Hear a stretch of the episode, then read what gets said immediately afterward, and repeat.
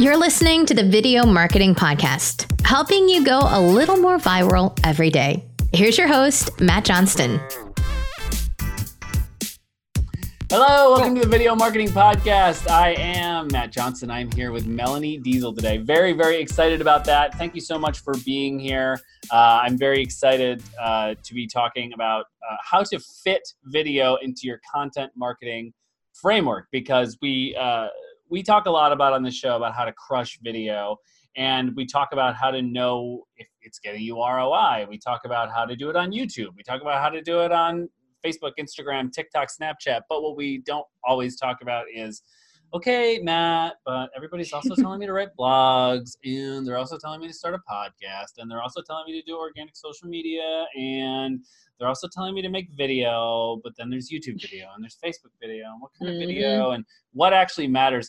So uh, what I'd like to talk to Melanie today about is uh, what piece video can play into the story of your brand, the story that you're trying to tell, the narrative that you're trying to get across. Um, so in case you don't know, Melanie, uh, Melanie, Melanie's amazing. You've probably seen Melanie everywhere where content marketing exists on the internet. You have a tendency to see, and I'm not exaggerating because she's sitting right in front of me. Literally, you Google it, you tend to come up. Uh, Every podcast has Melanie on to talk about content marketing. Um, I just know Melanie because we both went to Syracuse and somehow got connected. But there you go. Uh, I was trying so to remember that. I yeah. was trying to remember how we first got connected. I couldn't figure it out. We've well, just Syracuse, been sort of right? in orbit for all this time. There you go. Right. It's always nice to be in orbits. But yeah, the part of the Newhouse Mafia, right? That's right.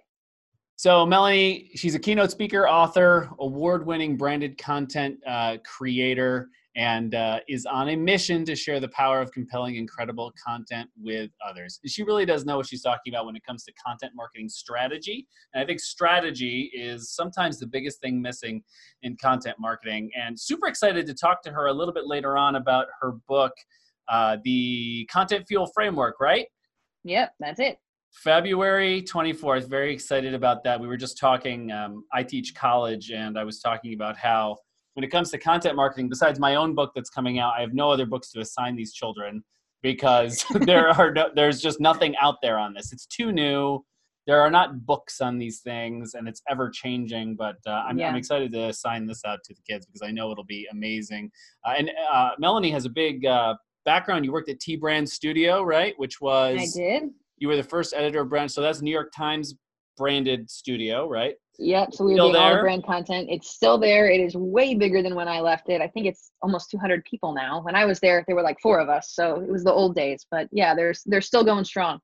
That's great. Yeah. That's one of the bigger ones you'll hear about. Uh, and one of the founders of Huffington Post's brand storytelling team, former director of creative strategy for Time Incorporated. I think that's another uh, reason why I'm excited to talk to you, because we have, uh, similar backgrounds at these big New York City media publishers. Yep. I was always on the journalism side, um, and now I'm in the branded side, but I never really got to see too much of the branded side always when I was just running the editorial video team. So I'm excited to sort of dig into this here. Um, so why don't we just, why don't we just start here with this conversation, right?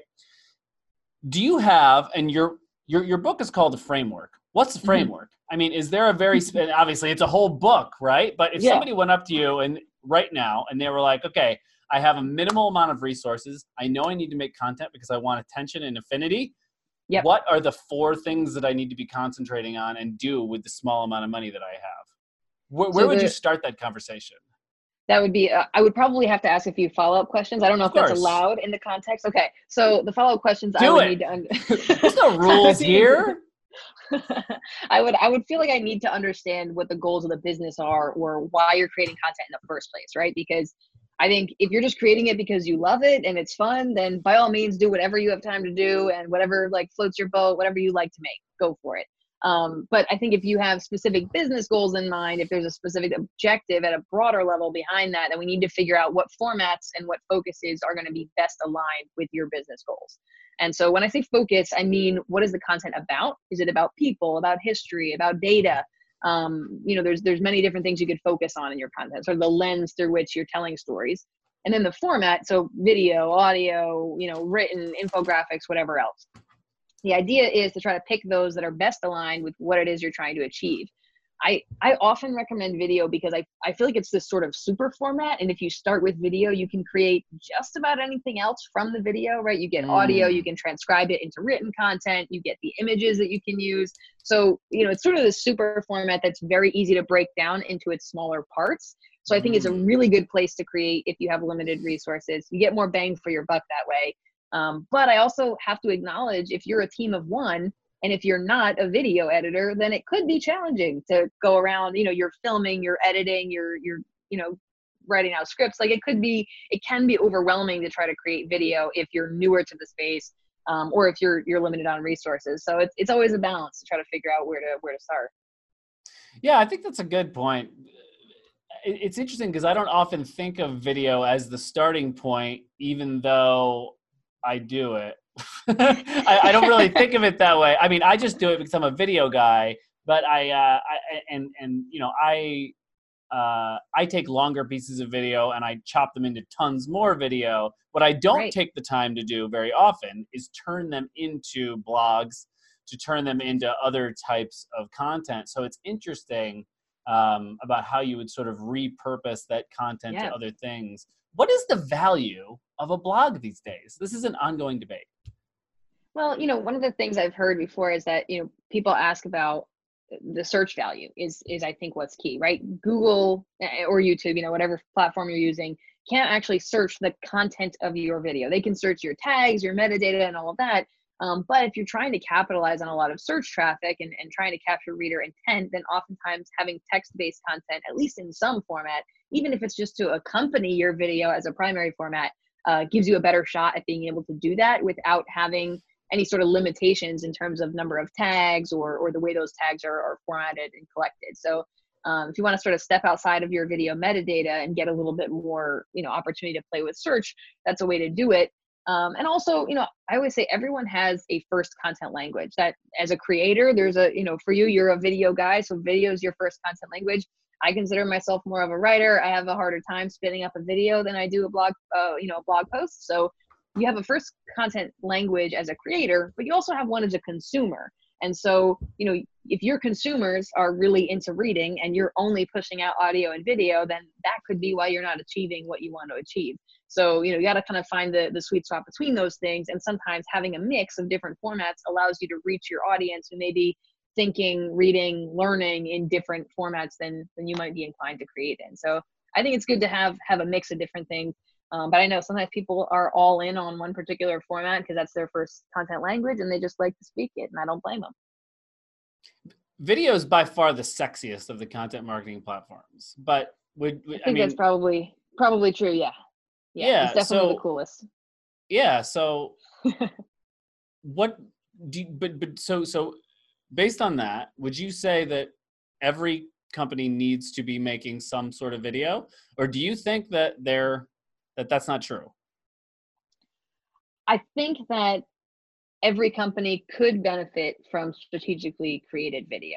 I think I recognize that it is not always approachable for every type of company. So when I think of like the corner diner in my neighborhood, um, yep. could they have some baller video with like slow-mo of like omelets being made? Sure, that would be super cool. It would probably, you know, do well on Instagram. I don't know that the average demographic of my corner diner is making their diner decisions based on Instagram or more, mm. you know, based on the fact that this thing is down the block and they make decent omelets, right? So I think there's certainly opportunities to leverage video, and I think it's smart to leverage video, but I also think that for some types of businesses, particularly small local businesses, sometimes it's it's another format or another platform that may have an outsized return for them. You know, they may want to pour all their attention into Foursquare and Yelp if that's where their customer decisions are being made, and maybe video is less of an of a big deal there. Um, but I think there's there's always a way to to leverage it, you know, strategically. It's just not always feasible, um, you know, or or maybe it doesn't have the best return for for certain types of businesses. Yeah, I mean, do do you sort of advocate for something similar to? When I'm trying to figure out what content a company should make, or I usually teach them to teach them, teach them. I, mm-hmm. I sort of tell them we need to start from the audience up instead of from you yes. down, right? Right. So exactly. The first thing we do is like an avatar or persona exercise. What kinds of, and, and I assume you probably feel the same way, whether you execute it in a similar way or not, but yeah. um, what might that exercise of figuring out your audience more specifically, what might that yield as far as what formats you should be using? So I think what a, a good question to ask. And, and I, I do a very similar approach. As you said, I usually try to do it with like focus groups and try to talk to members of the audience as best I can, rather than trying to do a persona. But oftentimes oh, doing cool. a focus group is part of building a persona, right? They're, they're very similar yep. exercises. We're just trying to figure out, who are we talking to here? Um, and often that exercise tells you, where do those people hang out and what do they consume? And so those are the questions you want to be asking. You know, I don't know who the, you know, the average business, how, how they are, have the most contact with their audience. It could be online, could be in person, but just a simple thing like, you know, what are you watching on YouTube? Do you watch YouTube, or do you listen to podcasts? You know, kind of try to get a sense in your conversations with them. Um, you know, who do they, who do they trust? Where are they consuming content? Where do they get their information from? And that'll give you a good indication. You know, if you're, for us, like it's, it's a little tough for us, I think, because it's, it's a little bit like Inception, like we're content marketers talking about marketing for other content marketers. So, you know, if we were to c- create content marketing for ourselves, it would just, there's a little too many layers there for it to make a lot of sense. Um, mm. But we, we might be looking in places that are different than, you know, someone else's audience might be looking. So if they tend to spend a lot of time on YouTube, on Facebook, on Instagram, in places where video makes a ton of sense, then you probably want to be trying more of that and experimenting more. If they tell you, you know, my mom, I'm not sure, would even know a YouTuber to name if she were being asked, you know, what what's your favorite channel to watch on YouTube? I don't know that she's never even visited, right? Except maybe clicking a link by mistake.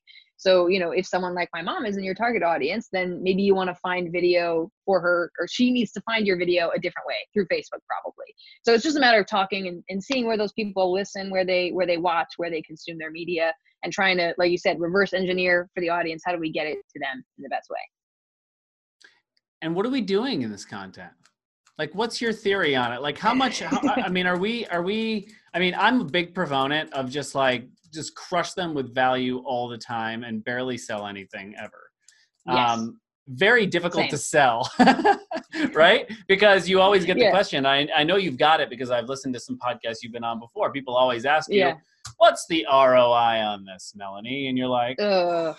give me a break. But what's uh, the R O I so, so, of hugging your mom? There you go. It's hard to say, but you know it's important, right? And I, I always say, like, people used to ask this about social media ten years ago, right? ten years ago, people would say, what's the R O I of being on Twitter? What's the R O I of being on Facebook? What's the R O I of having a YouTube channel?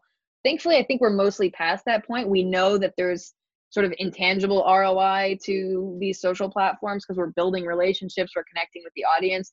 I think content is headed the same way, where obviously we need to say something in these places, so we need to create things. And I hope that soon we'll get to a point where we don't have to justify our existence anymore. But in the meantime, I always make dating analogies, right? It's it's very similar to building any kind of relationship. You need to listen. You need to provide value. You need to acknowledge the other person's interests. You need to find shared values, right? It's it's very, very similar. So anytime you can tell stories or create content that signals some of those things. This is what's important to us. These are the kind of things we support. Uh, these are activities we enjoy. These are the people we align ourselves with.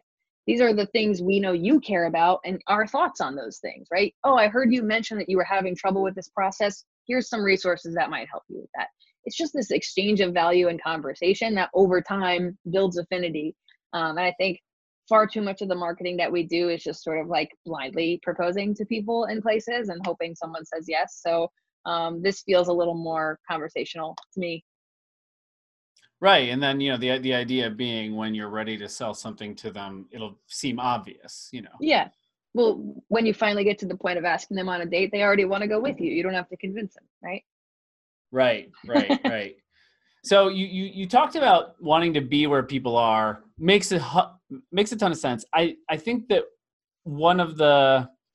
One of the tough things to to to wrap your brain around sometimes is where they might be in the future, you know? So mm. I, I look at something like TikTok, which I'm really bullish on right now, like really bullish yeah. on it, um, because it's it just has massive viral pickup. I mean, I could I could like sit there staring at the screen, like staring at my camera for five seconds and it would get seven hundred views, which is kind of like a, it's kind of, a, it's actually kind of a, it's kind of an exaggeration, but like a hundred views for sure. Right. Um, Have you made you can't do that on Facebook.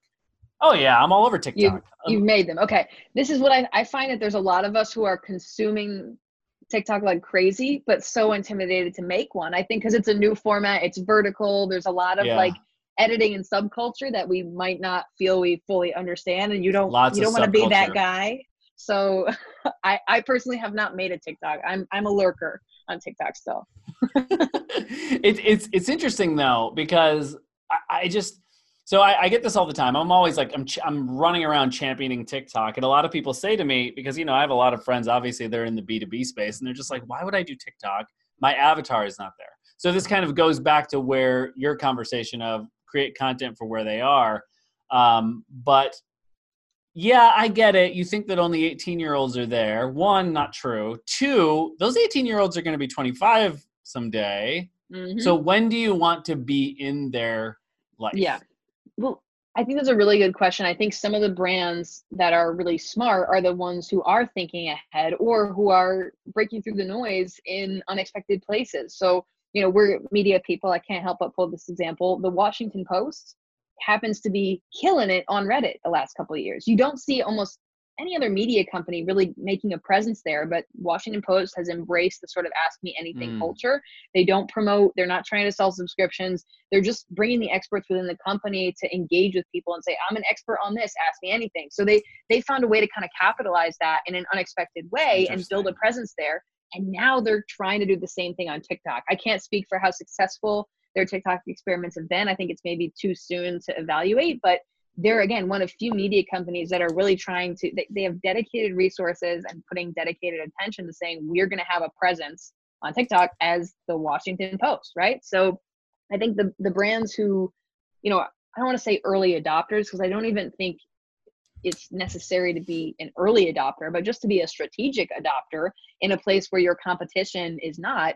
There's also some freedom, I think, in being able to be there and make mistakes. If you're telling me that this platform is not the be-all, end-all of our leads for the next quarter, then you have a little bit of creative freedom to try things and experiment and, and learn how it works so that by the time your audience gets there or adopts it or it's more mainstream, you already know what you're doing. You don't have to pick it up and learn it because suddenly it is do or die for the next quarter. And I think there's a lot of value in that freedom too. Yeah, I just, I just...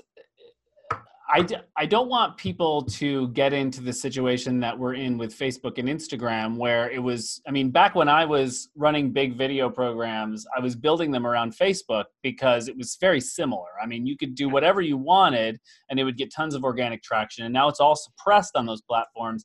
You have to imagine it's going to happen to something like TikTok too. And LinkedIn, which is also very high for organic growth right now. And you should, if you're not creating content for LinkedIn, you all should be creating content for LinkedIn. It's very, it's again, it's not quite as as easy as TikTok, but it's it's pretty easy. And yeah. as far as like B two B, I mean, it's crazy if you're not there, right? Um, but uh, yeah, I, I I just I just feel like uh, jump on it and build the following while you, while while it's easy to do, uh, rather maybe than waiting. Make, maybe I need to stop lurking on TikTok. Maybe this is like a challenge for me. There you go. I gotta step, we, step out we, of the we can do a shadows. duet, Melanie. We can do a duet. Do, do you know what that is? It's like I understand what it is, but I don't know how to do it. So you have to show me. I see. You know what's funny? Duets. I yeah. know. You know what's funny is it used to be Musical.ly, right? So it used yeah. to be Musical.ly. Right. So then it was all it was all like thirteen-year-olds, um, you know, like doing doing yeah. lip syncing. But yeah. then this Chinese company bought it. They turned it into TikTok, and now it's just generally video. But the thing is. And for my purposes, it's especially interesting, right? Because it is literally the only video-only social platform that exists right now. I mean, yeah. obviously, video is huge on every social platform, but TikTok, it's only there's nothing but video. It's only yeah. video, and it's very pared down. Like, there's not. I mean, YouTube, I suppose, is sort of video-only, but there's there's so much happening. There's you know, there's all this channels and curation. I mean, it's just a vertical video with like a two-line caption. There's not all this complexity. It's it, it's very simple, but I also, I think it's intimidating largely it because of the culture. Someone told me that trying yeah. to create content on TikTok is a little bit like going to the mall when you're in your mid-twenties and you think teenagers are going to make fun of you, you know, when you're mm-hmm. like, oh no, I'm not I'm not old enough to earn the respect of these youth, but I'm also not young enough to be part of the youth. And so I feel like I'm just going to be that guy in the middle. Yeah. And that's, that's what I'm a little nervous about. Yeah. I mean, honestly, like everybody needs to stop being nervous about what, what other people think of them. Like if you want to like win online, you need to be like relentlessly authentic and just be who you are, be yourself, and get, get, get yelled at if you want to be. Half the content from forty year olds on TikTok is content about them either apologizing for being on TikTok or I'm not apologizing for being on TikTok, hashtag forties on TikTok. You know? Okay, I'm going to make one of each back to back and do it as a duet. It's so funny. Yeah, well, I, I, it's so funny with the duets. Sometimes I'll see like uh, somebody will do like a duet with like a Gary Vee video, and it'll be like Gary Vee giving a speech and then the guy doing the duet being like, yeah, totally. Totally, all because it's Lots just like a picture there. in picture. It's so weird. It's so weird. Uh, it wasn't really meant for that, really. It was meant for like doing duets, I suppose. Wait a second. I think I just made live here on this on this podcast. I think I just came up with my my TikTok content strategy. Should I just take brand TikToks and then do commentary on their content strategy? Oh, strategy that's good. As a duet. That's really good. Oh, that's but super I, smart. But now I said it, and I have to do it. Dang it. That's good. That's good. That's good. Okay, that, that's right. Awesome. Okay, now th- this is going to be overwhelming for some people. If if if we just step back and go to these like small teams, because listen, even yeah. large businesses that I've worked with before are like have trouble justifying dedicating even one human to content. Yeah. So sure. let let's say that they decide that they are going to take a little bit here. I mean, how do you decide? I mean, yes, you, you, you find out where people are, but we're also talking about things like, oh, it's good to have a mix, et cetera, et cetera. And I feel like often when I've advised people or, or I've seen people have that advice or they've had this idea like, oh, I, I realize I should have a mix of, uh, of content. So I'm trying to do a little here and a little here and a little here. And I feel like when you do a little here, a little here and a little here, it doesn't get that omnipresence activation that you really need to right. like leverage this. So sometimes I feel like consistency is more important than experimentation, but I don't know. What do you think?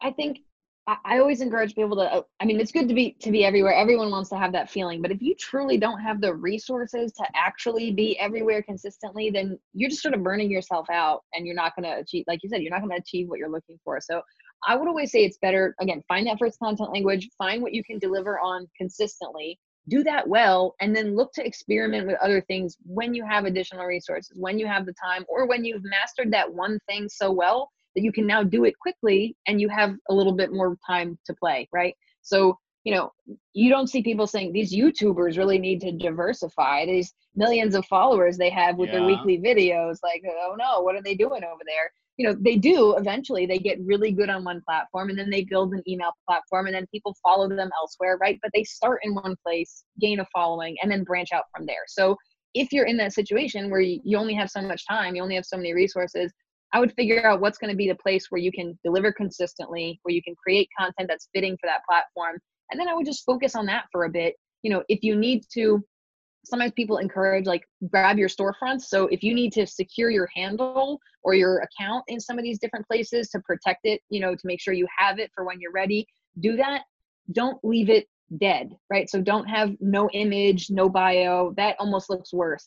Have, put your bio, put your image and say, you know, for more from the such and such team, find us here and, and point them to where you are active in the conversation. So at least you have those places secured, and when the time comes you'll be able to pick it up and, and start experimenting there. Um, but yeah, I mean, I, I think it's I think it's strategically very smart if you have limited resources to to focus in a place where you can deliver consistently.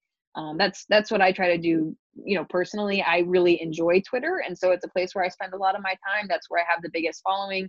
Um, mm. I do post on Instagram because it's uh, you know, but again, I I confess, like I'm more of a writer, so. Being able to just put out my thoughts in text is much easier for me, you know, quick thought here and there. Um, and then I, I post on Instagram, I post on, on LinkedIn, I post on Facebook, but I'm not dedicating quite the same amount of time, attention, and resources to either engaging with others or creating original content in those places. Um, 'cause that's for now where I'm spending most of my time. Okay. So And and and just to go back, we would say that if you're trying to figure out what that one thing is that you can go all in on, it's figuring out where your audience hangs out and then matching that with uh, what what do you think you have the resources to potentially be consistent with uh, nailing down basically how to how to how to master that contextually, right? Yeah, yeah, definitely. And I think, just to give a, an example of exactly what we're talking about, I yeah. got very ambitious uh, maybe a year ago, a little over a year ago, and I decided a video series. I need a video series. Everyone's doing video, so I tried to do it. I started the video series. It had a cool strategy behind it. It was a lot of fun, um, but I really couldn't deliver on it consistently because it was so much of a stretch for my skill set. It was taking me a long time to edit, taking me a long time to, to fix, um, to set up. And after about four weeks, I ran out of steam. I had more ideas. I have more footage that I filmed, and I just haven't been able to keep up consistently delivering it.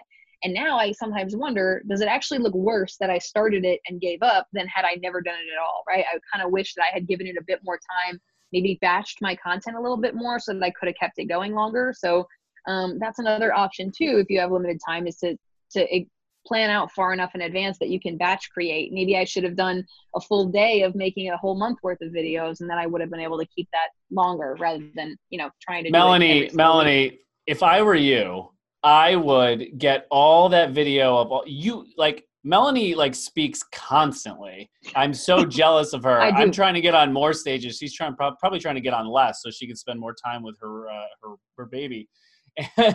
And that's what I would do. I would take all the video of those speeches and chop them up yeah. into micro content. You would have three years worth of content there. It's oh true. My gosh. It's true. I do have a lot, a lot of that footage, and that's one of my projects, is actually trying to find someone who could help me chop it up and make it into into shorter social video. It's just, like I said, not my first content language, and so you know, to to take that video and chop it up sounds really easy, but is actually outside my skill set. It would take me an incredibly, embarrassingly long time. So I'm like, eh, I'll just write three blog posts in that time instead. Ah, uh, oh, well, we should talk. Um, okay, so uh, okay, so so so so we so we know what to do. We know that we should focus on this one thing. Um, but I guess another piece of it is that, especially when you're starting, a lot of people feel like, and I know I've felt like this a lot when I've started new things. You feel like you're putting all this effort into something and that you're basically talking into a void or a vacuum. And then you're saying, okay, well, I'm telling a story, but is anybody listening? And mm. you're not seeing that feedback. I mean, whether that's likes, comments, other engagements, or if it's just simply, you just don't hear anything and you feels like nobody's seeing it. Yeah. And even reach numbers, like if you're if you're just trying to do it on something like Facebook, where it's very, very difficult to reach people right now, it may say, you, you may be posting and it may say, you know, good, you've reached fifteen people. And you're like, mm. oh my gosh, well, I mean, well. Is this where I should be putting my efforts? And what would you say to that? Uh, I mean, I would say the first thing you want to do is make sure you have realistic expectations around what, how much time you're going to put into it and what the results you're expecting to see. Um, I think yeah. both of us having been on the media side, you, you every now and then you work with a client who says, well, I posted my first YouTube video and I don't have a million subscribers and I don't have a million views on the video. And you're like, well, it's been up for half an hour. Like, give it a minute, you know, rein in your expectations a little bit when you're starting out. It, it takes time to build that, you know? Um, so that that's always the first question, is like, what's actually realistic for my audience on this particular platform, and what's a yeah. realistic amount of time to, to expect that. I would also say that it takes sustained effort over time to, to start to see some of those results. So not only what's realistic for my audience and for this platform, but you know, your first videos are not going to get a lot of traction. It's the fact that when someone comes to you, that they see they have a well of videos, that they, there's a lot of content they can go deep on, that's going to earn you the subscribers, going to earn you traction over time. So I would say you need to set sort of a long-term goal for something like video in particular. I think, you know, everyone wants to go viral with one video, but we all, we see this happen all the time. That doesn't lead to sustained growth, right? That might give you one particular piece of content that got a lot of engagement, but hopefully you're not looking to be a flash in the pan. You want to create sort of a sustained engagement with your audience, and that takes longer time. So I would say you want to probably keep at something like this for, for months to, you know, six months to a year probably before you decide it's a total and utter failure. Um, and that's especially true if you're not throwing a lot of money at the problem. You know, if you can boost everything that you're creating, put paid distribution behind it, you may be able to come to that conclusion about what's working or not faster because you can get eyeballs faster. But if you're doing this the old fashioned way, you're sort of bootstrapping it and just putting out that content, um, it's going to take you a longer time to get enough eyes for a, you know, a statistically significant amount of feedback to know whether th- something is really working or not. Yeah, a couple of things I thought of when you were saying that. I mean, first first is discoverability. Are, are there specific things around discoverability that, that you find yourself recommending a lot to sort of, besides paying for it? I mean, what are yeah. the sort of basic things that, that you tell folks to do to just get, get seen faster or sort of build awareness around some new content yeah. effort that you're doing? Because it can't, like, there's something about creating content. It's like a little more emotional than other things that you do. And so you feel more invested in it. Right. You know? Yeah. Well, and it hurts your feelings when you work on something for a good amount of time and then no one likes it, or worse, somebody gives it a thumbs down. You're like, that hurts my heart. Oh my gosh. So, I know. Seriously. I just wrote a post about this. I have the thinnest skin. Like if somebody, if somebody, like every time somebody unsubscribes from my email list, I just have a little like cry party Aww. in my life. But I do yeah, feel so, a little so, guilty as a creator unsubscribing from people because I know that they see that and I'm like, I hope their feelings aren't hurt. I'm just trying to clean up my inbox, you know? I gotcha. I gotcha. So, so, so how do I, how do I, what do I do? How do I get, how do I get more of a yeah. community around my, because that, isn't that what we're doing? Like, yep. aren't you sort of creating a community here? How do yeah. I get that community around my content other than just posting it, clicking the little green button and then running away? Yeah. So, I mean, first, I think consistency is, is key. I know we've talked about that and hit on it a few different ways, but you know, it's the reason why you hear, if you watch any YouTuber for any amount of time, come back, I put out new videos every Wednesday. Like there's an expectation there that content is coming out regularly on the same day or time and that it's going to keep coming. So creating that consistency is one way to ensure people keep coming back. They know what they're signing up for and what they're going to get. Um, consistency also in terms of what you put out. If everything you put out is valuable, is, you know, of the same quality, people will keep coming back, keep subscribing, they're getting something from it. The other thing I think you want to do is focus on yeah. those things that people are actually searching for. So you don't have to be like a deep, extreme S E O expert on these kinds of things, but take a look at the videos, whether it's on YouTube or, or, you know, anywhere else, from your competitors, from people who are in the same space as you, or from non-competitors who are appealing to the same audience. What are they doing? What can you replicate? What is clearly working for them that you can take lessons from? So, you know, a, a tool I always recommend, I, I feel like I've been telling everyone about it lately, but um, Answer the Public. Are you familiar with this tool? No, no, no. Tell me. Oh, it's amazing. So answer the public dot com, it's a, a free service. They have paid tiers as well, but basically you just plug in a few keywords and it will tell you the, the queries, the search queries that are related to that search. And it does it in a really approachable way with like word clouds and some data visualization. So you don't see a bunch of numbers and charts that are intimidating if you're not like a search or an S E O kind of person. Um, this is super approachable. So if you were to punch in keywords related to your business, related to your expertise that you want to create content around, um, I'll, I'll give you an example. If I were to punch in brand content, that's something that I want to create some content about. I might see results like, what does a brand content job pay? How do you get hired in brand content? Who creates brand content? And that would tell me the kind of queries people are looking up related to my expertise. I could then turn around and, knowing that people are looking for answers to these questions, create content, video, written, or otherwise, that answers those questions and make sure that the stuff I'm creating is actually answering queries from my audience. It's actually stuff they're really interested in and not just stuff that I think they might be interested in or stuff that I'm interested in, whether they care or not. So this is a really easy way to kind of tap into, you know, real search queries, real intent from your audience or from an audience. Um, you know, you could scroll down to the very bottom and see some of the methodology about where they pull this data from if you're into that sort of thing.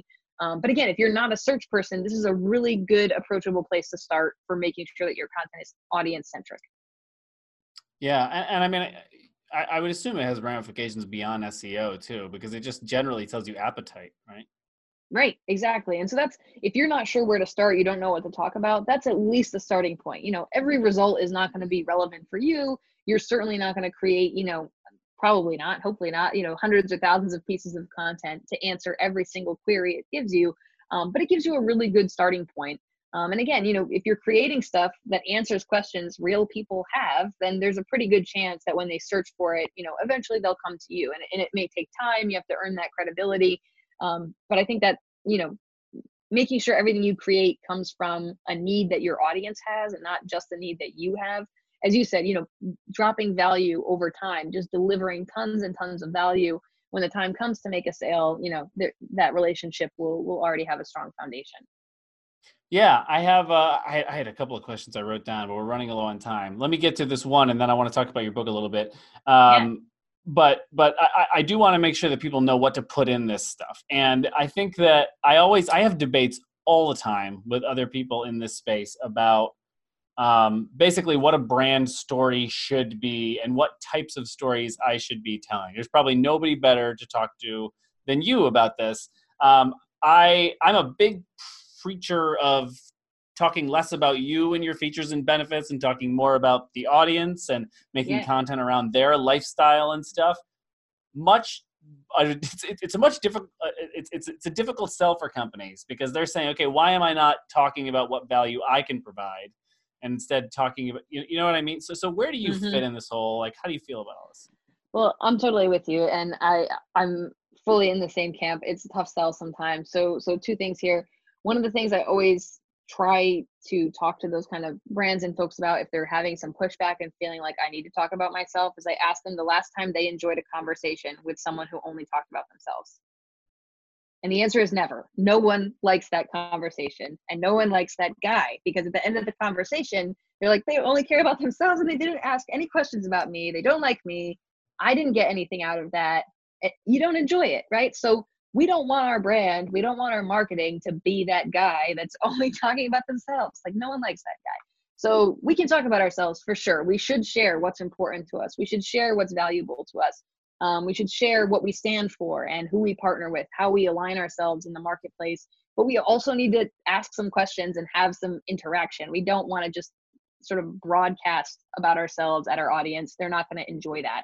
Um, But if you're looking for sort of an easy way to make that transition that feels more approachable for someone who has this mindset, the easiest place to start is your testimonials.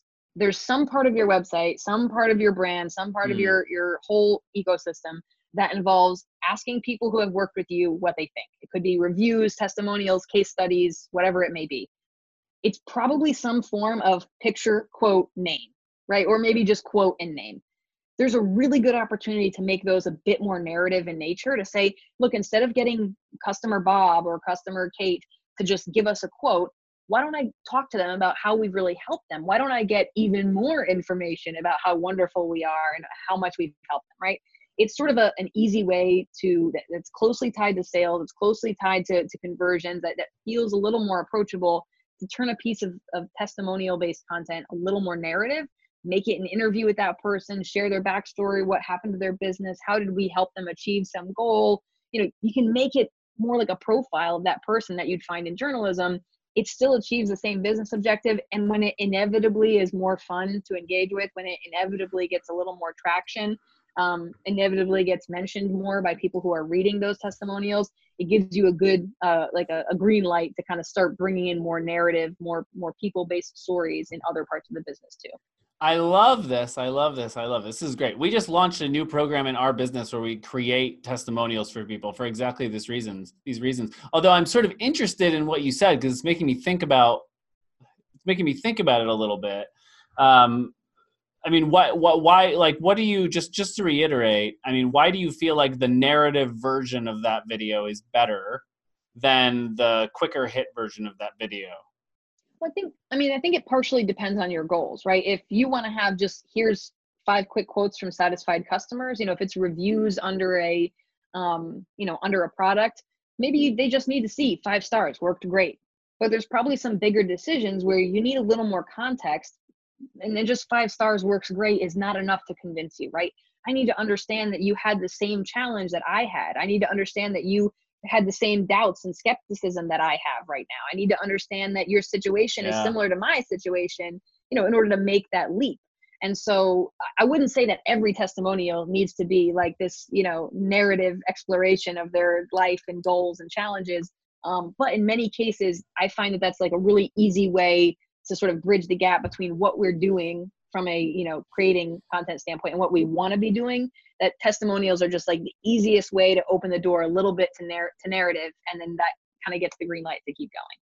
Totally. It's empathy. It's my favorite word on planet Earth. It's in the title of my book. It's all I talk about is empathy. Yeah, that's why, right? If if if people will, can emotionally identify with this piece of social proof content instead of it just being a review, it could definitely move mountains a little bit more. I guess, yeah, that's that's that's that that's interesting. It actually makes me think that we should experiment with doing some interview formats of these. So that's that's yeah. sort of an interesting an interesting thought. Okay, let's let's let's let's talk about the book. It's called the Story Fuel Framework, right? The Content so, Fuel Framework. Yep. The Content Fuel Framework. But your your company is Story Fuel. Correct. We're fueling your stories. We're fueling your content. So it's all I, happening. Right, right, right, right. Your last name is pronounced Diesel. Like there's a clear like fuel theme. Oh yeah. um, I love in. it. Okay. So but but but tell me, so why did you choose to call it that? Is there like is there like a big is there like a blueprint in here? Like yes. one hundred percent. Yeah. So, um, and you probably have a similar experience is like when you, when you study journalism, the idea of coming up with story ideas, it's so ingrained to what we do. We have to put out a paper or fill the site or fill the pages every day. Yes. You don't even think of how you do it. You just kind of do it. And so what I found is that when I was working with brands, when I was talking to marketers, they wanted to know, how do I do that? How do I come up with story ideas? What do I say? What do I do on the blog? What do I make my videos about? And mm. I personally could not actually explain what was happening in my head. I was just coming up with ideas.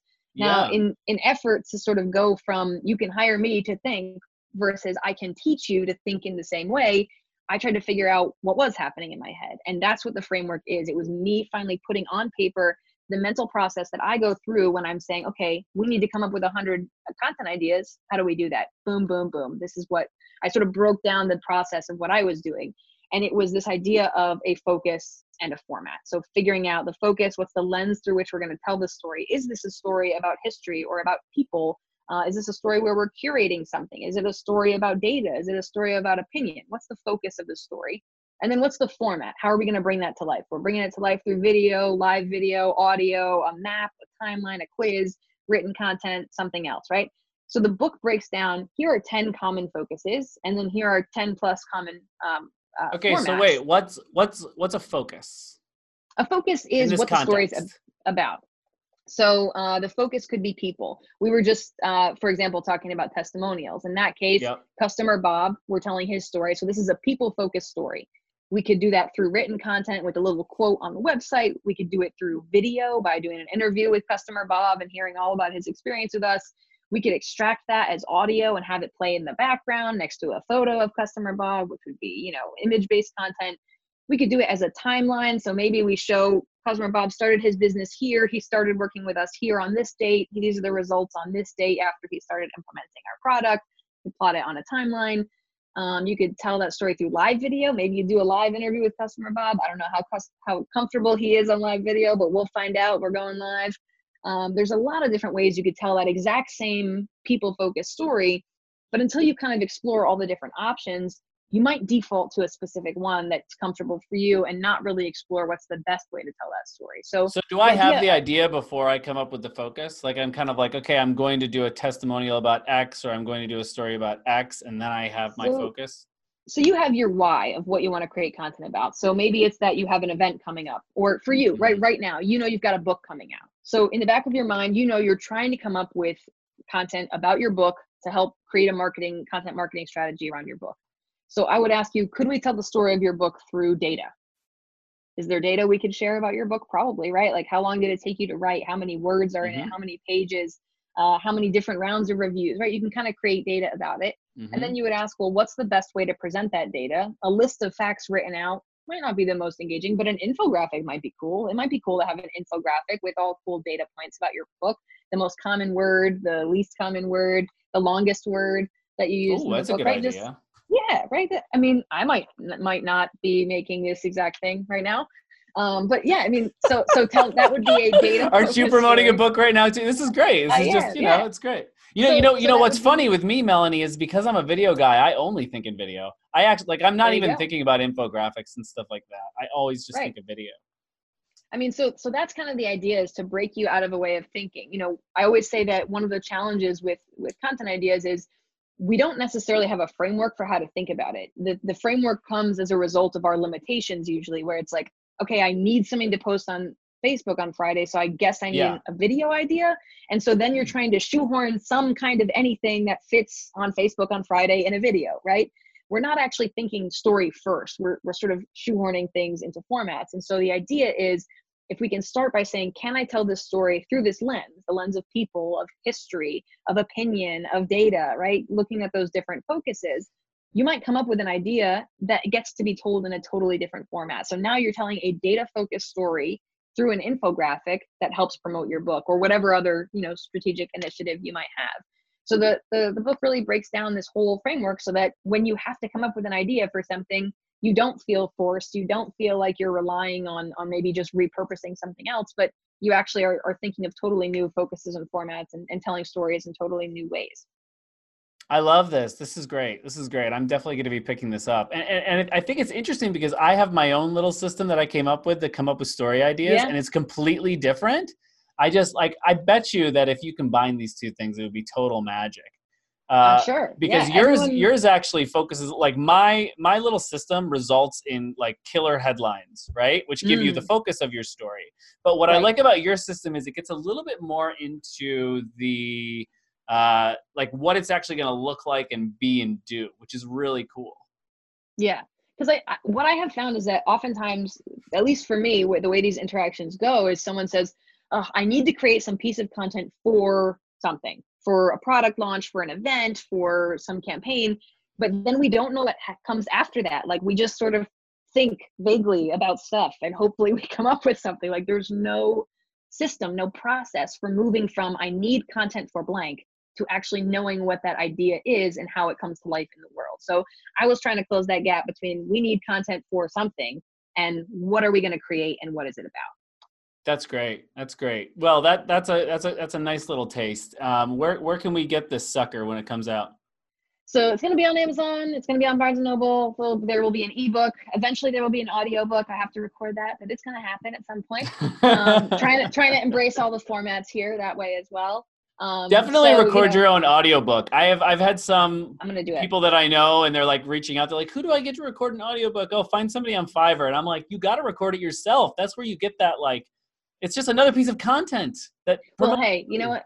Knowing knowing your strengths is important. If you don't have the patience for it, or you don't have the voice for it, or you don't have the comfort doing it, then that's one thing. But uh, if you are a person who wants to have your voice be known, if you want to be a speaker, you want to be, you know, you want to be a personality on video, then you want that voice recognition. I want people to hear my ideas in my own words because I would like for them to hire me to share my ideas in my own words at some point, right?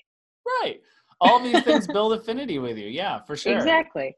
Yeah. Well, Melanie, this has definitely been one of the most fun conversations I've had on here. And I think it was just super, super useful for people. Um, where where else can we find information about you and, and, and know more about when the book's coming? I know February twenty-fourth, but... Uh, February twenty-fourth, it will be on Amazon. There'll be pre-orders before then, but you can learn more about me, my company, everything uh, having to do with us in the book is at story fuel dot co. So that's story, F U E L dot C O.